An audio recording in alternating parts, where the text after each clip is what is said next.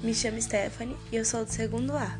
Estou aqui para compartilhar com vocês A Culpa das Estrelas, que é uma história escrita por John Green.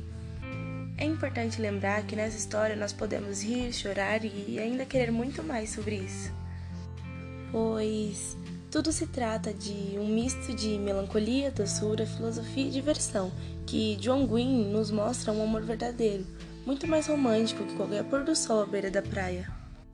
Resumidamente dizendo, essa história se trata de Hazel, que é uma paciente terminal.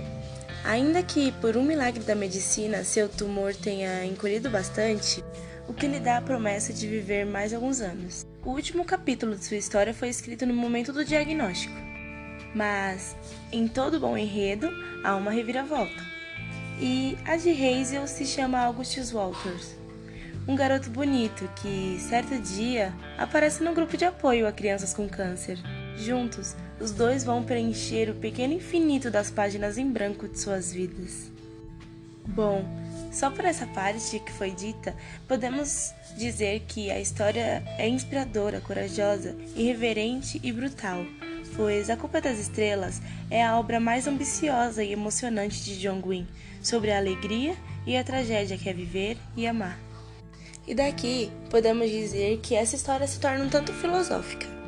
Pois, assim como Hazel, eu não sou formada em matemática, mas sei de uma coisa existe uma quantidade infinita de números entre 0 e 1.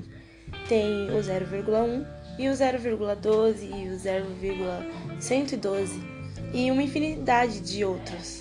Obviamente, existe um conjunto ainda maior entre o 0 e o 2, ou entre o 0 e o 1 milhão. Alguns infinitos são maiores que os outros. Há dias, muitos deles, em que fico zangada com o tamanho do meu conjunto ilimitado eu queria mais números do que provavelmente vou ter.